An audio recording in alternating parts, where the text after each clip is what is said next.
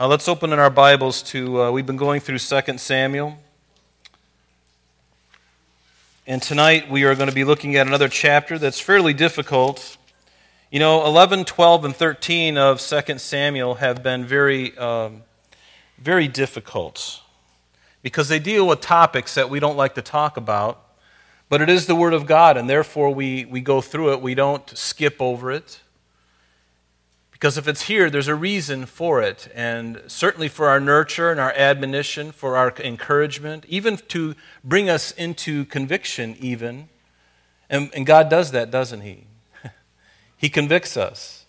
He, he, and it's because He loves us that He does so.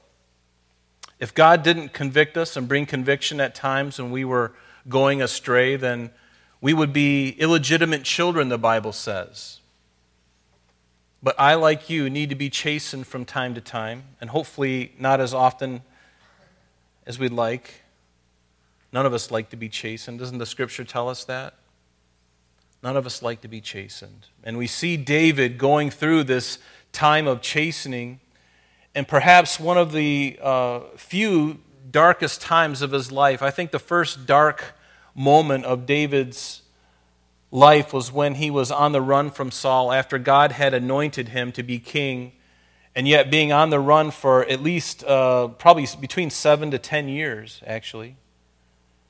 Until finally Saul was killed in battle by the Philistines, and finally, when he came into the kingdom and was only over Judah, actually, he ruled in Hebron for seven years, seven and a half years. And it would be uh, that time before he would actually have dominion or his kingdom broadened to include all of Israel, and he reigned in Jerusalem for 30 years or 33 years, total of 40 years. And so David, now that he is king, he goes through this time period where the season in his life where I'm sure he would just love to erase and start over again, where he had the adulterous relationship with Bathsheba, and then trying to cover it up, he kills Uriah's uh, or kills Uriah, Bathsheba's husband, trying to cover it up. And a year goes by while David is still reeling from this, and finally the Lord puts upon the heart of Nathan the prophet. David's seer, if you will, and he comes to him and he says, and he gives him a parable about a lamb being taken from uh, a man and, and given to uh, another man and David, as a shepherd, naturally he's incensed and full of rage and anger and says, The man that has done this thing shall surely die. Although the law tells us that if somebody steals a lamb, they're to re- restore it fourfold. So for a stolen sheep, you'd restore it four sheep. But David not only go, does says that, that he should restore fourfold, but then he, he includes even more on top of that and said, The man who does this or did this should surely die. And Nathan, breaks through all of David's madness and his deceit and hiding and says, David, you're the man. You're the man who stole that precious ewe lamb, that precious ewe lamb from Uriah. You stole Bathsheba, his only one, and you took her to yourself. And then you murdered her husband. And do you know that David was worthy of death on two accounts here? And yet, because of David's repentant heart, God forgave him. I find that remarkable because most people are after bloodlust. they, they want uh, justice to be done. And God is a God of justice, but do you know there's a difference between somebody who is continuing in their sin versus one who is truly broken and repentant? God can see through that. He knows the heart. Aren't you glad that He knows your heart? We can't look at each other and see each other's heart, but God can look through us like we're translucent glass he can see right through each of us tonight, and He knows exactly what we're thinking, where we've been, what we've done, and He has forgiven us by the blood of Jesus Christ. He never will look upon our sin again. Aren't you glad for that? Because I deserve hell. And I hate to say it, but so do you. Right? We don't like to talk about that, but that's the truth. I deserve hell. And I knew that I was on my way to hell. And yet God saw my heart, broke my heart. I repented of my sin, and I'm continuing to repent of sin. But David, there was something about him that God just found, he just couldn't resist him. Because all, in spite of David's flaws and his faults, and despite, in spite of his sin, God saw a man who loved righteousness. And David broke. He really broke. And he was never the same again. He was never the same again. God had forgiven him of the sin, and David was very thankful. And in fact, I think at the end of chapter 12, it says something really remarkable that, that David said. It's actually in the, um, uh, the 22nd verse of chapter 12. Remember, the, the, the child of Uriah, or I'm sorry, of David and Bathsheba, the child became sick after it had been born. And, and he knew that the, the child was in peril. And then finally, the child does die.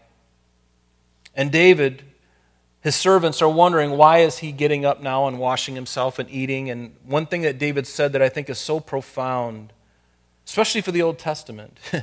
he said, While the child was alive, I fasted and wept, for I said, Who can tell whether the Lord will be gracious to me, that the child may live? But now he is dead. Why should I fast? Can I bring him back again?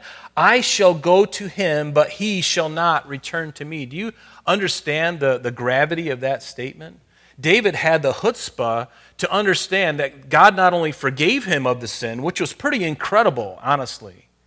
I mean, any one of those sins are huge, and he did them both within a matter of short period of time. He knew that God had forgiven him, but he also knew, do you, do you see in what he said there? I believe that chi- children, when they're infants, and before the age of accountability, which is different for every child. I believe when that child dies, that child's spirit and soul return to God. I believe that with all my heart because God is a good God, He's a good judge. And David knew, number one, that he was forgiven, and he also knew that he couldn't bring the child back, but that he was going to go be with the child. And where is the child? Where did David know the child was in the spirit? He knew the child was in glory. That is profound. Think about that. So, regardless of what your sin is tonight, regardless of what you've ever done in your life, do you know that there is a God who can forgive and He will forgive you? All you need to do is confess it to Him and come to Him on His terms, not on yours. It's the blood of Jesus Christ that has saved us. There's no other salvation given among men whereby we must be saved but by the blood of Jesus Christ. There's no other way to God but through Jesus Christ. Didn't Jesus say, I am the way, the truth, and the life? I am the only way, the only truth, the only life. There's no one else that can get us. He is the mediator, the one mediator between God and man, the man, Jesus Christ, the God man, God in the flesh, the Logos. Only He alone can get us to heaven. But we have to believe in what He did on the cross and give our lives to Him become born again, the Spirit of God indwelling us, covering and, and, and pushing and suppressing this old nature within each of us. Do you know that there's two natures within you? You know that nature because the nature that says, I'm gonna, I want to serve the Lord and I want to have a clear conscience and I want to serve and I want to bless others and I want to get into the Word and I want to worship God and I want to have a clear conscience. That's the Spirit of God working in your life. And your old nature is the one that says, you know what, I'm not going to church tonight, I'm going to the bar. Or I'm not going to go to church tonight. In fact, I'm going to watch the, and there's again, there's nothing wrong with watching series or television, but you know, there's better things you can do with your time. But the old nature wants you to kick back. The old nature wants you to cave into the flesh. The old nature wants you to forsake those things that God wants you to do, that are best for you, because the flesh always yields the flesh. If I give into the flesh long enough, it just wants more, it wants more. But like the Bible says, I need to crucify that old man within me, that old nature. I need to continually do it day by day. He's paid the price for me, Jesus, but I need to crucify those members in my body daily. That means the lying and the stealing and the, and the lustful thoughts and the, the anger and all these things that we hate, that we know are sinful. We need to look at those honestly and crucify them daily and put on the Lord Jesus Christ. And when we do that, we will walk in the Spirit not in the energy of the flesh. And so David was walking in the energy of the flesh. The child dies, and David makes that statement I can't bring him back, but I will go to him.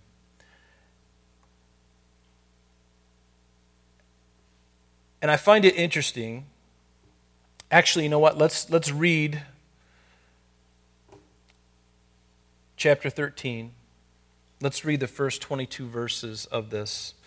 After this, it says, Absalom, after the, the child dies, David is restored. He, he, gets up out of his doldrums, he, he, he eats. It says, After this, Absalom, the son of David, had a lovely sister whose name was Tamar, and Amnon, the son of David, loved her.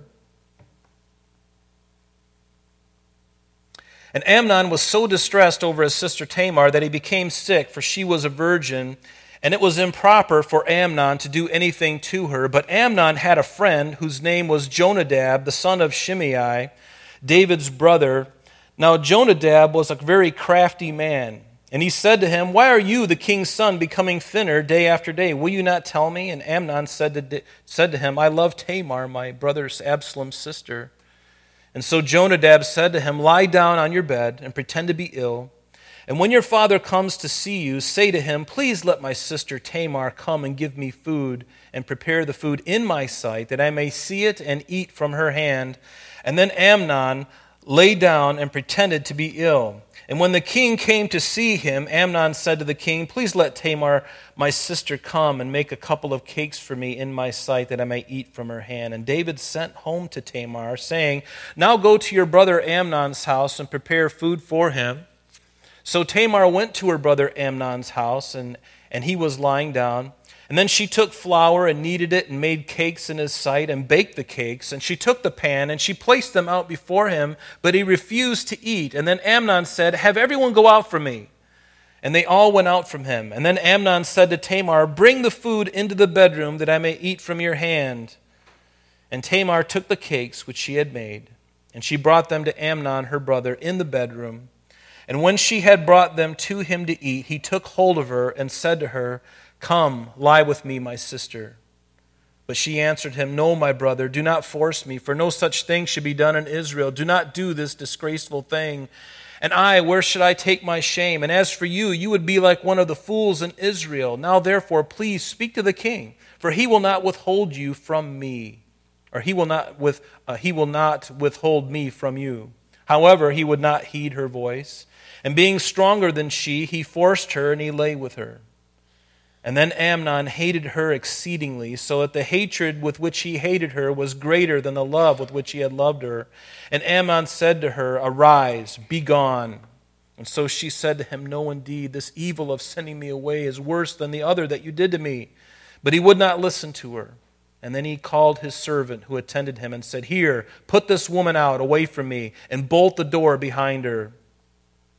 Now she had on a robe of many colors, for the king's virgin daughters wore such apparel. And his servant put her out and bolted the door behind her. And then Tamar put ashes on her head and tore her robe of many colors that was on her, and laid her hand on her head, went out crying bitterly. And Absalom, her brother, said to her, Has Amnon your brother been with you? But now hold your peace, my sister. He is your brother. Do not take this thing to heart. What a miserable brother I put that commentary in myself. I just want to put that in parentheses. What a miserable brother. So Tamar remained desolate in her brother Absalom's house. But when King David heard of all these things, he was very angry. And Absalom spoke to his brother Amnon, neither good nor bad, for Absalom hated Amnon because he had forced his sister Tamar.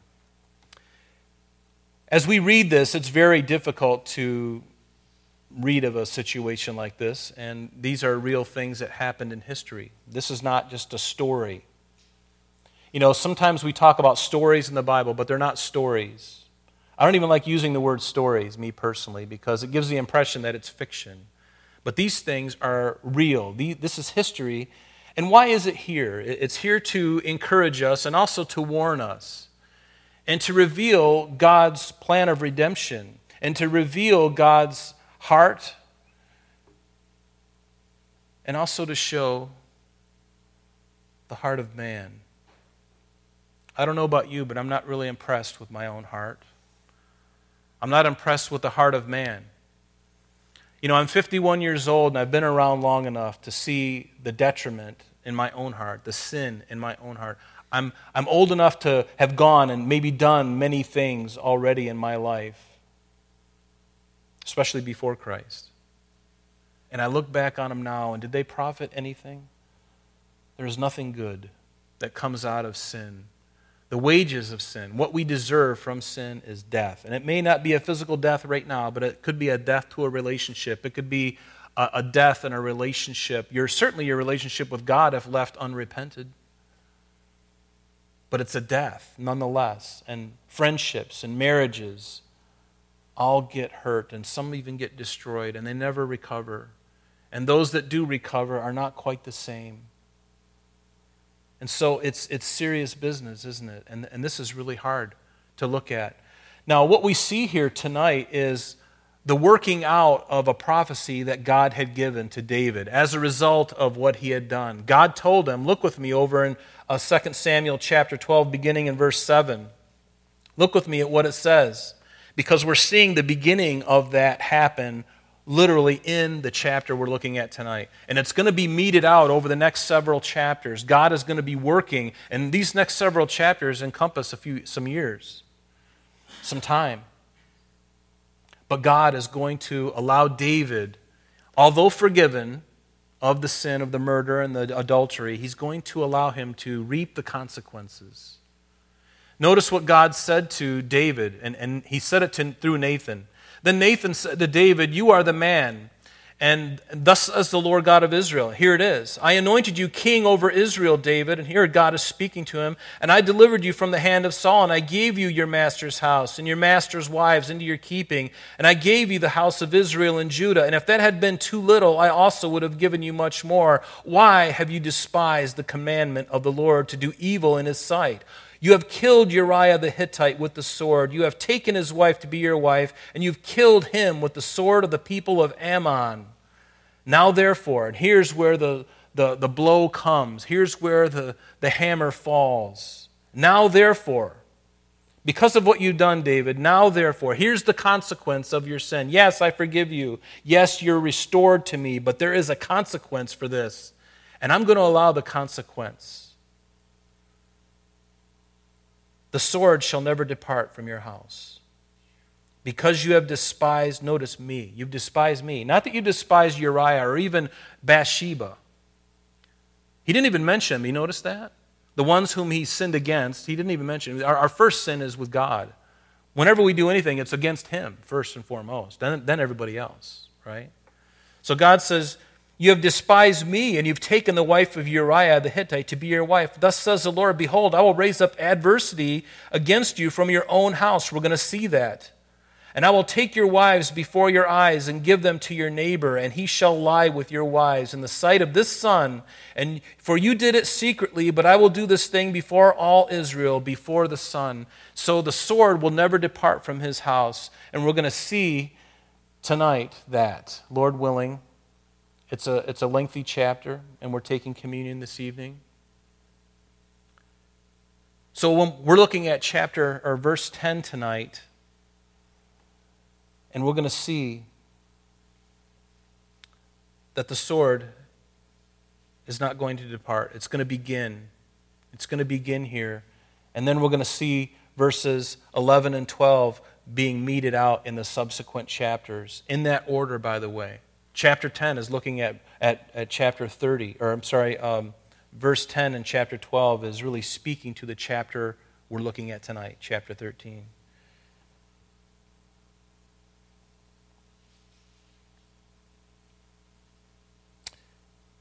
In Numbers, if you recall, in Numbers 32, Moses God, through Moses, actually, is speaking to Reuben, Gad, and the half tribe of Manasseh before they go into the promised land. Those three tribes wanted to stay on the east side of the Jordan River. The, the land was pleasing, and they're like, you know what? We don't even want to go over into the promised land. I know God has promised us that land. It's a land flowing with milk and honey. Yeah, yeah, yeah. But you know what? This land is really nice. We got lots of places to, to feed our cattle. We want to stay over here. And God says, if you want that, you need to go over and help your brothers fight in the land because they've got Canaanites, giants in the land. They need, you, they need you to go over and conquer that land. And once the land is conquered, then you can come back over. And he says, and if you don't do this, Be sure your sin will find you out. Be sure. And see, and that's the same true as for David. It was a year before he was discovered. And it's the same is true for us. May we come quickly to God and ask for forgiveness and repent and turn from all known sin in our life. But what we're looking at tonight is the consequence of that sin. Verse 10 The sword shall not depart from your house. And we can't run away from sin, we can't run away from consequences. David in Psalm 139, 139 says, Where can I go from your spirit? Where can I flee from your presence? If I ascend into heaven, you're there. If I make my bed in hell or in Sheol, behold, you're there. If I take the wings of the morning and dwell in the uttermost parts of the sea, even there your hand shall lead me, and your right hand shall hold me. If I say, Surely the darkness shall fall on me, even the night shall be light about me. Indeed, the darkness shall not hide from you, but the night shines as the day. The darkness and the light are both alike to you, God. He can see through the darkness. But I love again, before we get into this, I love the promise of John in his first epistle. What is it? If we confess. If there's one verse that you need to memorize this week, memorize this verse. If we confess our sins, he is faithful and just to forgive us our sins and to cleanse us from all unrighteousness. That is such a precious promise. One of the most precious promises in the Bible. 1 John chapter 1 verse 9. If we confess, he is faithful to forgive and to cleanse us from all unrighteousness. See, God does forgive us, but we, we do have sometimes consequences. And let me suggest to you that there are a number of people, even in the church, who get tripped up over this idea because they assume if they're exter- still experiencing or are experiencing consequences for their sin, they believe that God has not forgiven them. And I can understand the emotion of that. Because when you're going through something as a result of your sin, and there's many things that we can do that will cause consequences. Alcoholism destroys families. Your kids may never want to be around you again. Adultery, your wife may never want to speak to you again. And then she takes the kids, and the kids are with her. And there are consequences. And you may, every day, you're faced with the consequence. And many people, many Christians, because they're going through the consequence, they think, well, God hasn't really forgiven me because it's a heartache, isn't it? It's like a constant reminder of my failure. But does God do that? Does God say, no, you haven't, you haven't done enough? You haven't done enough. And I'm going to keep pummeling you.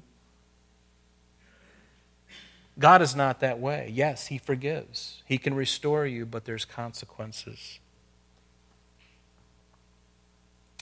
Back in verse 1, it says, After this, notice, Absalom, the son of David, had a lovely sister whose name was Tamar, and Amnon, the son of David, loved her. Now we have three different characters in this chapter. Uh, certainly, Absalom, who was David's uh, son. David had six wives and six sons when he lived, lived in Hebron before he moved to, to Jerusalem and became king over everything. Um, he had six wives and, and six sons at that time. And Amnon was the first one and uh, Chileab was the second one. He must have died at a young age because there's nothing left mention of him in the Bible. But then the third one was from Absalom, was named Absalom, from a different mother. Each one of these six sons had different mothers. And so Absalom is, is, a, is a major character in this. His name means father of peace. And we're going to find that he will ultimately kill David's firstborn son. Spoiler alert. He's going to kill him. He's going to kill Amnon, Absalom.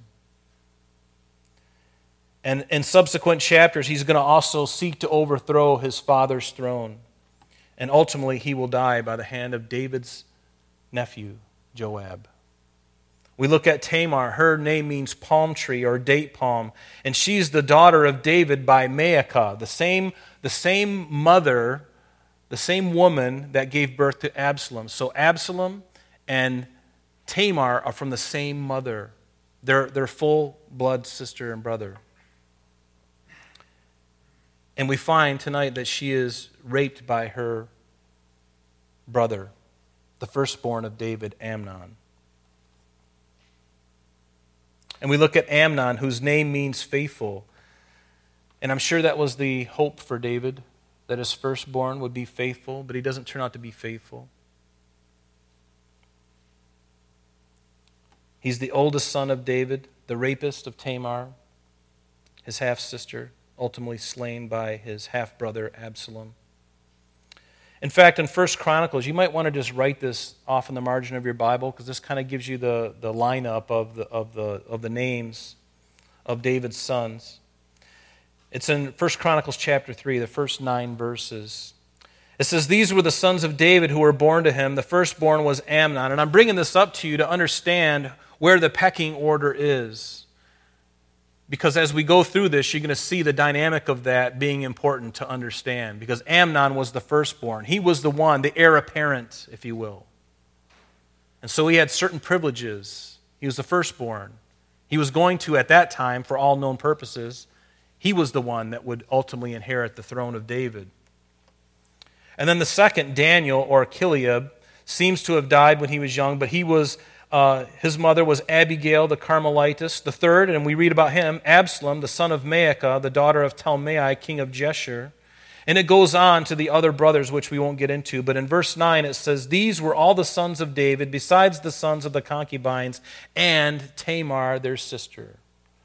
And so Tamar is the full brother of Absalom. And that's important to know because there's a relationship that's deeper there between Absalom and Tamar. And now you've got another brother, Amnon, the firstborn, who raped Absalom's full sister. So if you think that, you know, the, um, you know, when you look at the different uh, soap operas today, this is a, this is a huge one. I mean, killing, intrigue, adultery, lust, lying, stealing, cheating. I mean, it's all there. But notice in verse 2 what it says. Now, Amnon, this firstborn, this heir apparent, he was so distressed over his sister Tamar that he became sick, for she was a virgin and it was improper for Amnon to do anything to her. The idea of being distressed is to be in a strait. He was vexed over her. This man had such an unbridled lust for this young girl, probably 17, 18 years old at this time. He was completely off the rails in his lust for this woman. He was distressed. And this is not only lust, but isn't that idolatry and covetousness? It is. Many people think that idolatry is just worshiping the statue or, or some other inanimate object, but biblical idolatry can also be spiritual idolatry. Idolatry against God, the Creator, Jehovah. The worship of a person, another person, a worship of a job, even. The worship of a position, an idea. But idolatry is when we will be willing to do anything to acquire it. It's all we think about. It consumes our every being. Have you ever had moments in your life where you coveted something? I think we all have. I know I have. And that's a horrible taskmaster. It's like you're not happy until you have what that is. And then do you ever find that the Lord sometimes allows you to, to have what you've been lusting for and you realize it really wasn't all that all what it was cracked up to be? It's true. In Colossians chapter 3, it tells us Paul says to the Colossians, If then you were raised with Christ, seek those things which are above. And this is good ex- exhortation for us this evening. Seek those things which are above, where Christ is sitting at the right hand of God, and set your mind on things above, not on things of the earth. For you died, and your life is hidden with Christ in God. And when Christ, who is your life, appears, then you will also appear with him in glory. And here's the exhortation again Therefore, put to death your members which are on the earth fornication Think of these in relationship to Amnon. Put away from put, the, put these to death fornication, uncleanness, passion, evil desire, and covetousness, which is idolatry. Because of these things, the wrath of God is coming upon the sons of disobedience, in which you yourselves once walked when you, live in, when you lived in them. But this verse, verse 5, where it says, these members fornication, uncleanness, evil desire, passion, covetousness, which is idolatry. This, this sums up Amnon to the T. It sums him up. And one of the commandments, right? What does the commandment tell us? In Exodus 20, verse 17, You shall not covet your neighbor's house. You shall not covet your neighbor's wife, nor his male servant, none of his things. So we find that already the commandment is being broken. And notice the exhortation in Ephesians 5, verse 3. But fornication and all uncleanness or covetousness, let it not be named among you as is fitting for saints, neither filthiness, nor foolish talking, nor coarse jesting, which are not fitting, but rather giving of thanks. For you know that no fornicator or unclean person, no covetous man, which is an idolater, has any inheritance in the kingdom of Christ and God. Ouch. That really hurts, doesn't it? But that's the person who continues in that lifestyle, because such were some of us. But we've been washed, we've been cleansed, we've been restored, renewed. Don't look upon the grave clothes of the past, that will only depress you. Remember who Christ is and what he's done for you. And notice that it was improper at the end of verse 2 there. It was improper for him to do anything to her because, number one, it was his sister. They were brother and sister. And there had been no arrangement of marriage between the two of them. If Amnon really wanted her to be his wife, this seems like it could have been arranged. Remember in verse 13 what it says. When uh, Tamar, she says, Now therefore, please speak to the king, for he will not withhold me from you. If, if, if you really want me, Amnon, then just talk to David. And it wasn't uncommon for a half brother and a, and a half you know, sister to, to be married. Moses and, and, and um, uh, uh, Abraham and Sarah were that. They were half brother and half sister. It wasn't uncommon, but you got to do it the right way, in God's way. She's saying, if you want me, why don't you just talk to my dad? I'm sure he can arrange the marriage and we can be married. Amnon, but why are you doing this?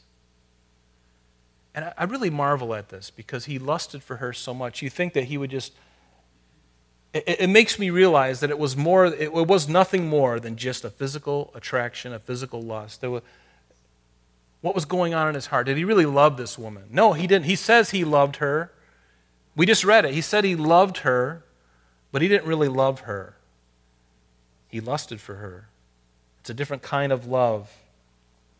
But Amnon, notice, had a friend whose name was Jonadab, the son of Shimeah, or Shimeah, Shimeah, excuse me, David's brother. Now, Jonadab was a very crafty man. This, this man, Jonadab, was uh, obviously David's nephew and the son of his brother Shimeah or Shammah. Do you remember that name? Shammah?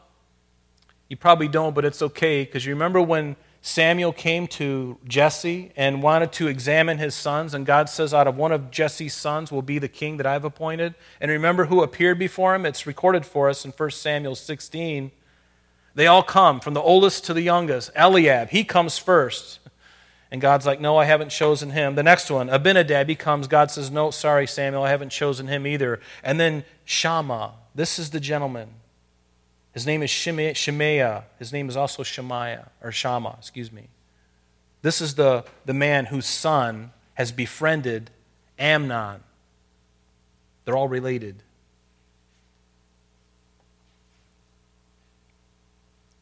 But Amnon had a friend, and notice he was a very crafty man. This means a very intelligent, skillful, he's cunning, he's subtle, he's wily. Do you know what that means? He's deceptive. He's a deceptive friend, encouraging Amnon to do things that aren't right. Have you ever had a friend like that? Have you been like that with somebody else? Instead of being a good friend, you, you lead them into sin, or maybe you were led to sin by your friend. This is the kind of character Jonadab was. But what does the Bible tell us? Blessed is the man who walks not in the counsel of the ungodly. Didn't Jonadab give Amnon bad counsel? Here's what you do, man. If you really want her, this is what you do. Play like you're sick in, the, in your bed. And, and he gives him the whole scenario. He's like, yeah, that's like a great idea. The worst thing that could have happened. The worst thing that could have happened. In Proverbs 1, verse 10, it says, My son, Solomon, pleading to no doubt, no doubt Rehoboam his son, My son, if sinners entice you, do not consent. In, in Proverbs 1:15, my son, do not walk in the way with them. Keep your foot far from their path. This is what Amnon should have done. Why was he listening to this man who was going to be leading him? And that leads us to you better be careful who you hang out with.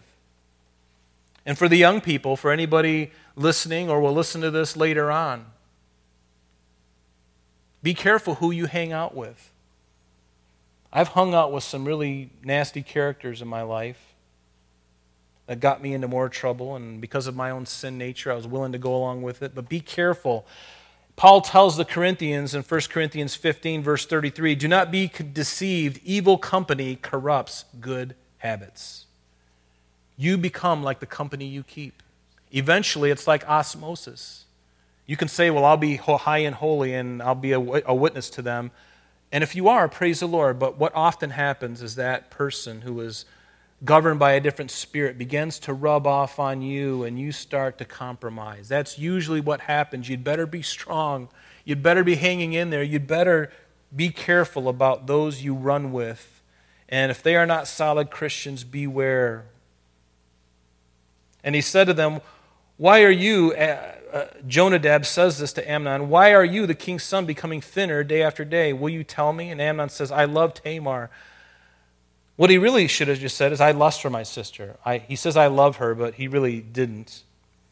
And it's interesting, in the Greek language, there are at least six words that are translated love. And four of them are only found in the Bible. And actually, to be truthful, only three are actually in the Bible, and one is inferred we have eros. That's a, a sensual kind of love, a passionate kind of love. It's portrayed to us in the Song of Solomon, but the word never shows up in the Greek.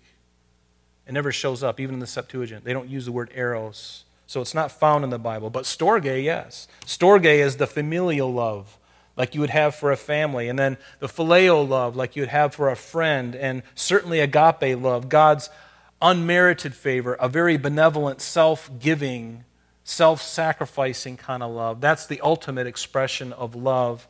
But in the Hebrew language, there's only one word, unlike the Greek.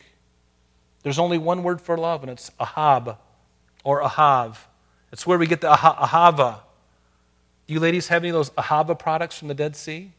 That's what it means. Love. Oh, I love my skin. It feels like a baby. Believe me, you put that stuff, you go to the, Dead. remember that? We went to the Dead Sea and you smear that black mud all over you and it's so rich with chemicals. You're pickled. I mean, you're like this walking, I don't know, just a, I don't know what it is, but it's true. You put that on there, you feel like a baby. You feel like you've just been born again.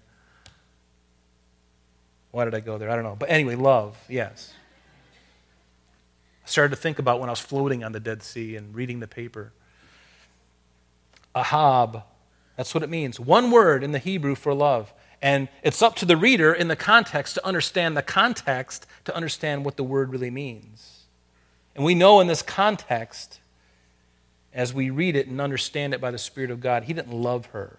You don't kick a woman out of the house after you've made love to her or done what he did, is rape. He didn't make love to her, he just, whatever. But anyway, you don't do that. He didn't love her. So Jonadab said to him, and here's his great hatched plan lie down on your bed and pretend to be ill. When your father comes to see you, tell him to, you know, bring Tamar in, give me food, prepare it in my sight, notice, that I may see it and eat it from her hand. Those are his desires. And Jonadab is showing his deceit here. He is very cunning. And then when Amnon lay down and pretended to be ill, and the king came and says, Amnon, uh, and, and, came to see him. And Amnon said to the king, Please let Tamar, my sister, come and make me a couple of cakes. Notice, in my sight, that I may eat from her hand. In my sight, from her hand. Do you get the point? He doesn't want to just be fed, he wants to see her making it, and he wants to be fed from her hand. I don't want to get too graphic here, but I think it's, it's good to look at this and see the red flags all along. His only illness was that his lust was longing to be fulfilled. Ladies, be very careful with young men. If a man is really interested in you, if he's a godly man, he's not going to seek to seduce you and do things that, you would, that would um, compromise you. If he's a godly man who is interested in you, he will respect you and he will respect God and he'll have control over his own passions.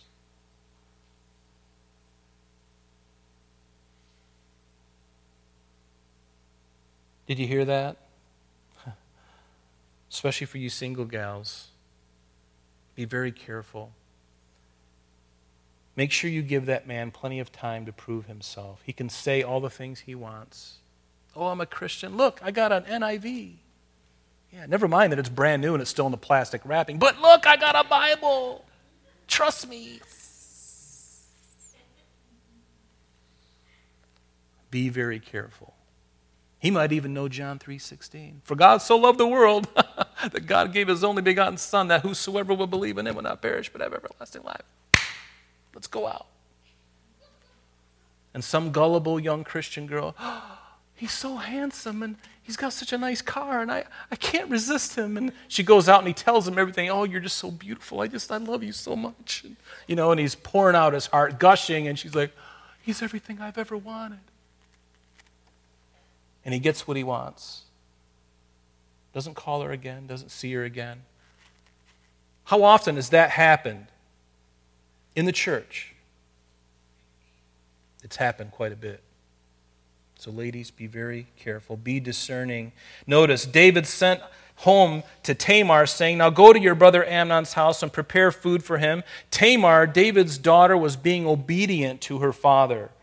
She was just being obedient. He's my brother. He's my half brother. I'm glad to do it, Dad. You're the king, and I'm, I'm a submitted servant of yours, even though I'm your daughter. I'll go. So she went to her brother's house as he was lying down.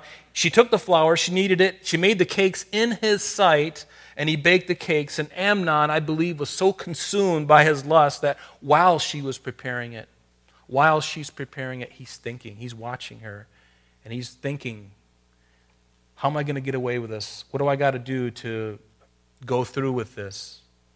And he's looking at her, and his heart is just boiling over. What have I got to do? What have I got to do? I got to do it. I got to make this thing happen. Now is the time. And she took the pan and she placed them out before him, but he refused to eat. Do you, see that? She takes the pan. It probably, you know, I like to think of it like an old cast iron skillet that's 100 years old. It's all nicely well oiled. And she holds it out to him, and there's like these big, beautiful cakes. And he's like, uh, I, I, can't, I can't, for some reason, I can't move my arm. I, I think I need some help. I need you to feed them to me. Can you feed them to me? and she took the pan and placed them out before him. He refused to eat. And then finally, he says, Have everyone go out from me. And they all went out from him, all of his attendants and servants. After all, he is the heir apparent, so he does have servants. And then Amnon said to Tamar, Bring the food into the bedroom that I may eat from your hand. And Tamar took the cakes which she had made, brought them into Amnon, her brother, in the bedroom. Red flag. The first red flag was, I want you to bake them in my sight and then feed them to me. The second red flag is, Everybody go out for me. Now it's just, there's no accountability now. Nobody sees anything. See no evil, hear no evil. You know.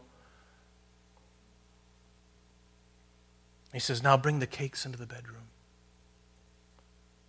And I wonder if right at that moment she's thinking to herself, you know what? Something's not. I know in my heart that that young lady was probably thinking to herself, I'm only doing this because I'm the king's daughter and he asked me to help him. I don't believe she had any great desire for him.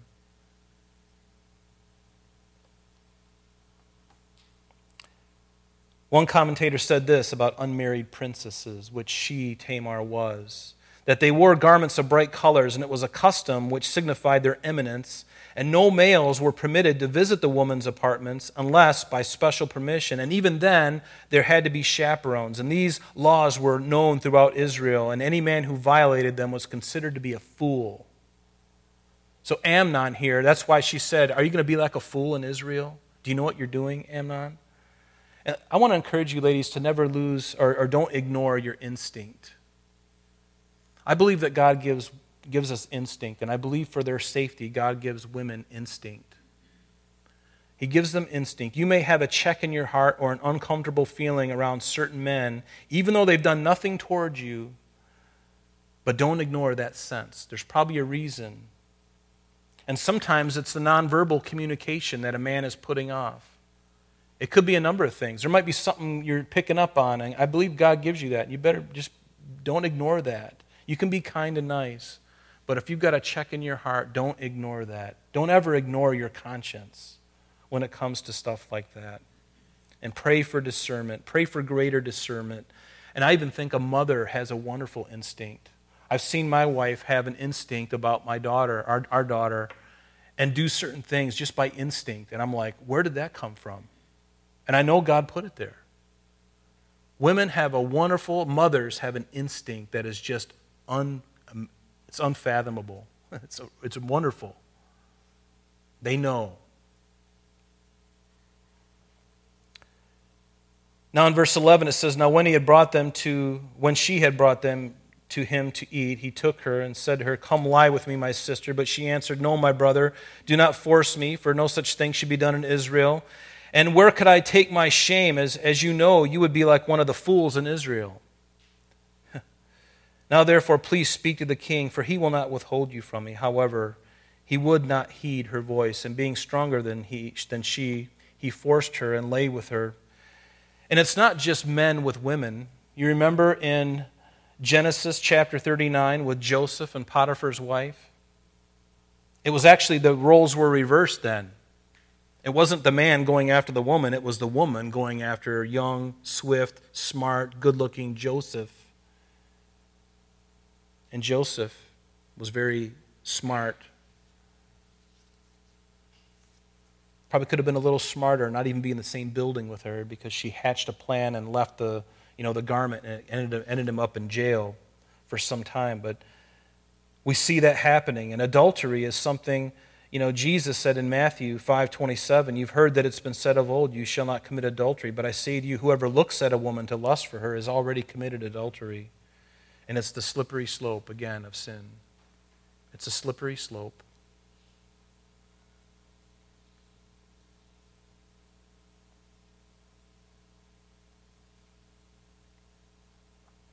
Verse 12, but she answered him, No, my brother, do not force me, for no such thing should be done in Israel.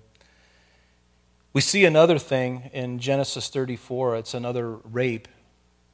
And again, a, a topic it's not exciting to talk about. Of Jacob's daughter, Dinah, being raped by a young man whose name was Shechem, the son of Hamor the Hivite. And you remember that whole situation. And then, in order to get back at the man,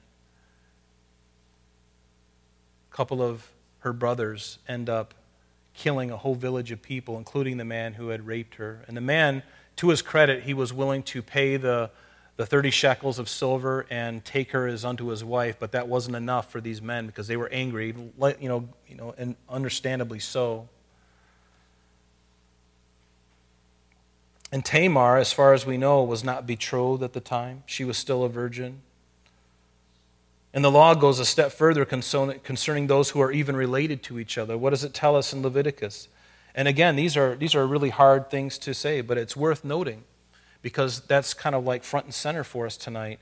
Leviticus 18, verse 9 says, The nakedness of your sister, the daughter of your father, or the daughter of your mother, whether born at home or elsewhere, their nakedness shall you not uncover.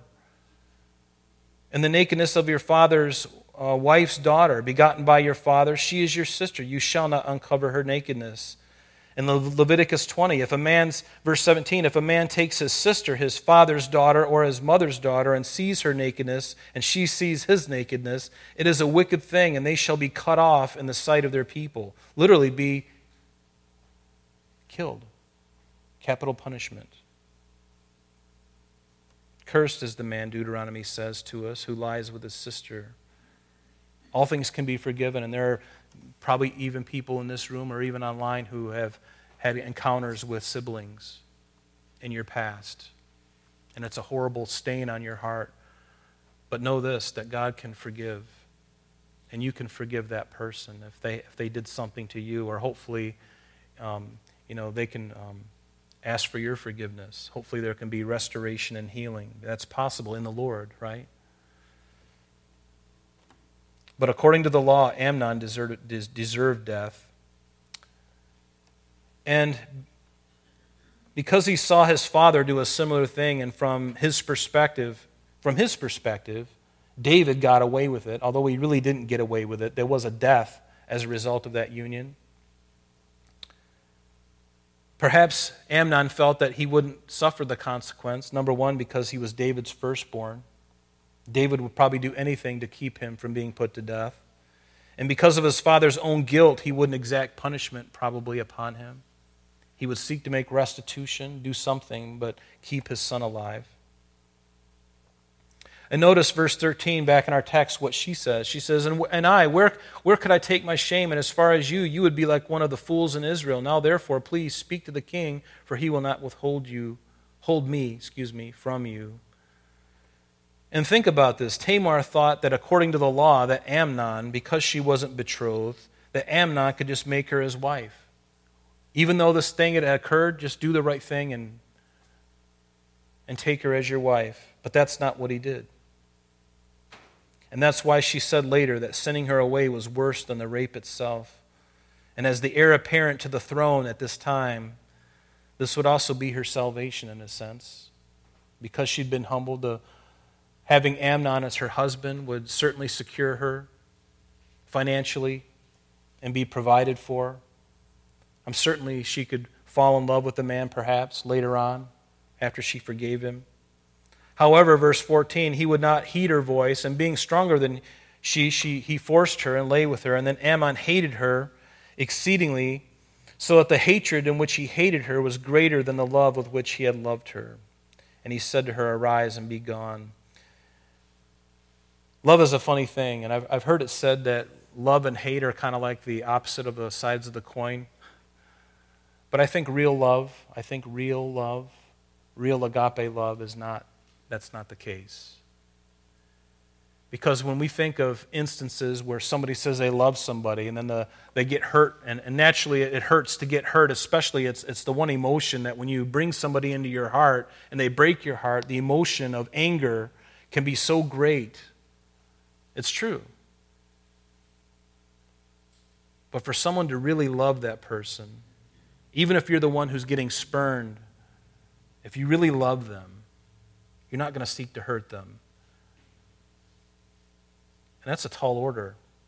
But I, and I think it's very rare for someone to do that. So she said to him, No, indeed, this is evil sending me away is worse than the other that you did to me. But he would not listen to her. And so he called a servant who attended him and put and said, "Here, put this woman out for me and bolt the door behind her." Now she had on a robe of many colors, for the king's virgin daughters wore such apparel. And his servant put her out and bolted the door behind her. And then Tamar put ashes on her head and tore her robe of many colors that was on her and laid her hand on her head and went out crying bitterly. The fact that she was thrust out during the day, do you understand? If, if, she, if he would have just kept her in the house, Nobody probably would have seen this, but do you understand the great disservice that Amnon did to Tamar? By throwing her out in broad daylight, it exposed her to everyone on the street. And not only did it do that, but it insinuated that she was the problem. That maybe Amnon thrust her out because maybe she was trying to play the harlot upon him. And then he is like, No way. You're my sister. Out you go. And so it puts the blame on her. Does that sound familiar? The woman always getting the blame placed upon her for something that the man has done. Things haven't really changed, have they? Have they? Because the human heart has not changed. And they'll look at the woman, Tamar, and the, the horrible shame that she went through even leaving her veil behind is even a worse thing because now she's got to cover her head and everyone can see her. She's torn her robe. It looks like something has happened. Something obviously very wicked has happened, and she's running. And all the servants, all they know is that she got kicked out. They don't even know the real truth, making her look to be the harlot, putting the blame on her when the blame was solely on him. And where did he learn that from? David. He learned that from his father, like father, like son. Dads, I want to encourage you to be the best example to your sons. Ladies, be the best example to your, to your daughters. Husbands and wives, be the best example for your kids.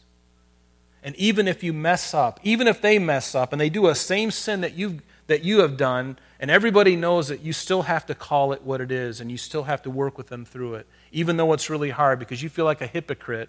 Can you imagine David now? And, and in fact, David doesn't do anything about this. He totally fails as a dad here. He should have approached Amnon and dealt with this issue, but he didn't do anything. The scripture says he was angry. Well, so what? so what? He got angry, but he did nothing. And why didn't he do anything? Because he's still sore from his own sin. His own moral failure says, I can't even talk to my son. I'm in such a mess myself and I'm still smarting from it. How can I tell my son, son that what he did was wrong? But he should have done it anyway. He should have done the right thing, regardless. And I would encourage you to do the same. It's so easy when we fall into something and then we have to tell somebody, maybe a young, uh, a young person in our life, when we got caught and busted doing the same thing, it's hard, isn't it, to go to them and say, you know what, you, you really need to turn away from this. Well, what about you? You know, you got caught in the same thing. Hey, listen, this has nothing to do with me. The Bible says this, and I'm dealing with my consequences, but I'm telling you, I'm warning you to not do this. Don't ever let your emotions extort your feelings. Don't ever let your own experience keep you from saying and doing the right thing. Do the right thing, even if the devil, he's going to condemn you. Oh, you're going to tell him not to do it and you did it yourself. Oh, David. Have you, have you, have you experienced that before? You, you, you're like, you've done something, you tell somebody else not to do it, and they throw it in your face. You better be prepared and say, you know what, I've, and deal with that issue before that happens. And say, you know what, I have turned from that. I have repented of that. I've never done it again. But I'm warning you and I'm telling you that what I'm telling you, what I'm experiencing, what I've experienced in my life, what God's word has said is true. And you're seeing it in my life. Yes, I messed up, but I'm warning you not to mess up this way because the consequences are grave. It hurts. It hurts. And Absalom, her brother, said to her, Has Amnon, your brother, been with you? And I, I think about this, and has Amnon, your brother, been with you? It's very obvious. But now hold your peace, my sister. Are you kidding me? Hold your peace. He is your brother. Do not take this thing to heart. Oh, okay, Absalom, no problem. I'll just, nothing really happened anyway. I mean, it was just, you know, I'll just forget about it. Don't take this thing to heart. So Tamar remained desolate in her brother Absalom's house. But King David heard all these things, but notice he was very angry. But he did nothing. He did nothing. And Absalom spoke to his brother Amnon, neither good nor bad, for Absalom hated Amnon because he had forced his sister Tamar. And he did nothing. Absalom waited. The very next, we're not going to go there tonight, but you notice in the very next section of this, it says, And it came to pass after two full years. So two years goes by, nothing has happened. David's done nothing. Absalom has done nothing. This whole thing is just kind of skirted under the rug, and everyone's just kind of going on life normal, you know. And Absalom, a very cunning man, a very smart man, he's going to seek to use this to his advantage. He's going to wait for the right time. He's going to wait for the right time before he springs the latch on the snare. The snare, that little stick that goes up and there's a box that rests against it, and that snare comes down, and the animal is trapped. That's what Absalom's going to wait. He's going to wait for the right moment to pull the snare, and he's going to do it. We'll see it next week. It's a horrible thing, isn't it? I want to encourage you as we, uh, Sarah could come on up for communion. As always, we're running a little bit late because I'm. Um, I just can't keep my mouth shut.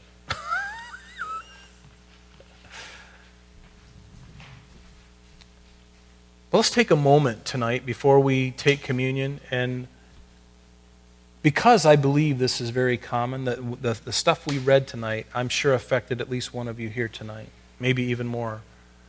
And certainly as this goes out over the radio or on the internet, it's going to hit a number of people.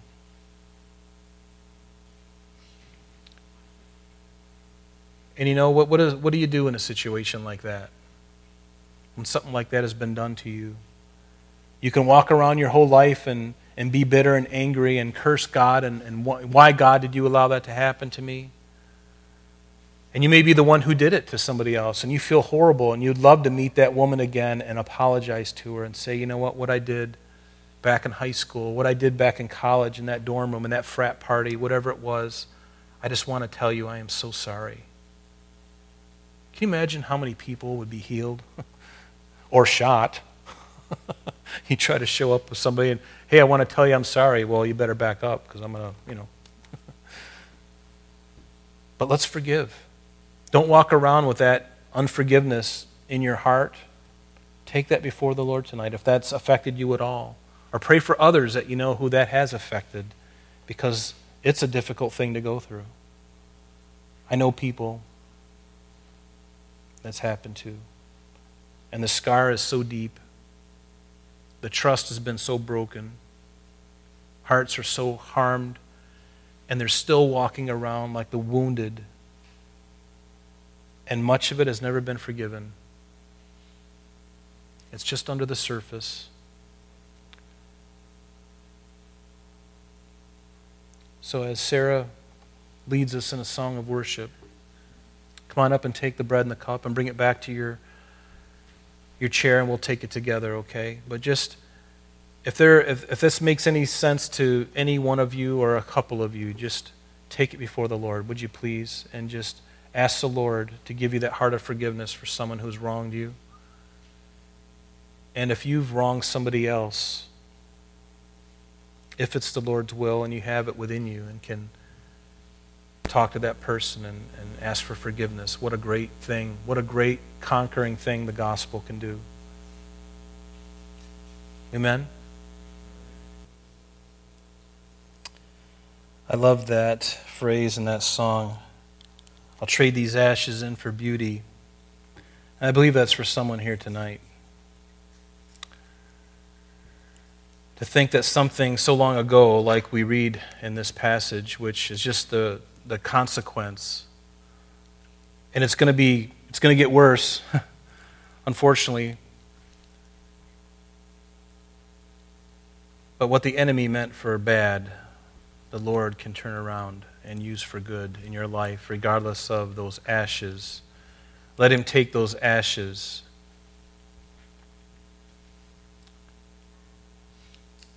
and turn them into beauty. In Christ only, this is possible. I want to encourage you to be forgiving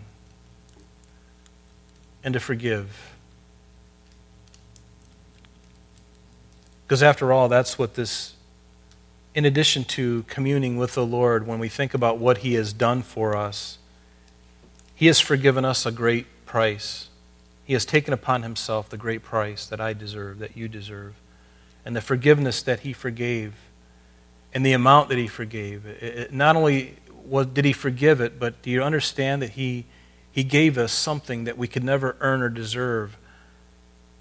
He forgave us, but then gave us heaven he gave us Himself. And do you know that you'll never see hell? Do you know that you'll never.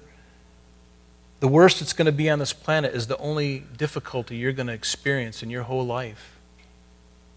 Only what happens here on this earth will be the worst for you and me. But He's forgiven us much.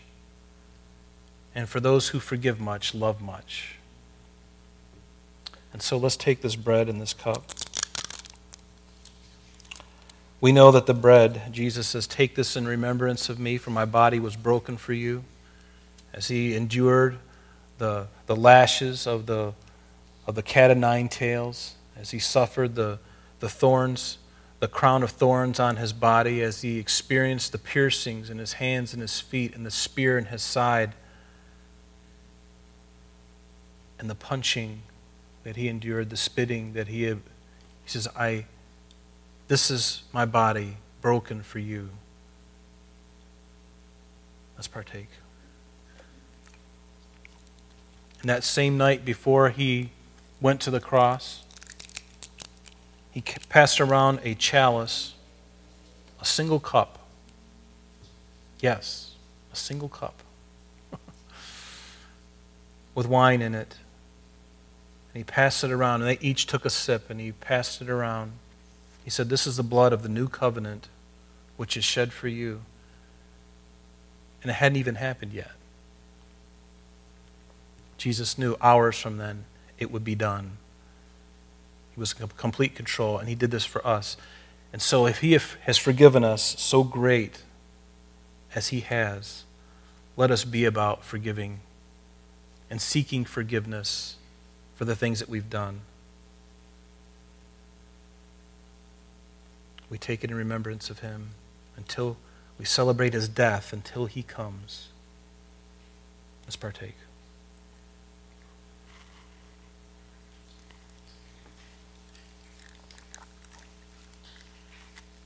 I love the redemptive power of Jesus Christ, don't you? And I pray that as time goes on, it becomes more of a reality to me because I know in my head and I know in my heart some, but there's still so much more. And I think you can understand with me. There's so much, there's layers to this that I have yet to uncover layers of forgiveness, layers of being forgiven. It takes time. And like you, I, I long for that. Blessed are those who hunger after righteousness, for they shall be filled. Right? And blessed are those who forgive and are forgiven. Let's stand and pray. Father, we thank you for this passage, even though it's a difficult one. Lord, I pray that, um, Lord, you would just continue to encourage us. Lord, uh, we know that there are consequences for sin. And Lord, David is certainly showing us these things. And Lord, and many of us today, tonight, are, are going through still consequences from issues in our life. And Lord, we ask that, Lord, you wouldn't allow our faith to be, to be discouraged while we still go through these things. Lord, help us to be like David, to, to know that we've been forgiven and to continue moving forward and, and continuing to trust in you, Lord, regardless of, the, of those things.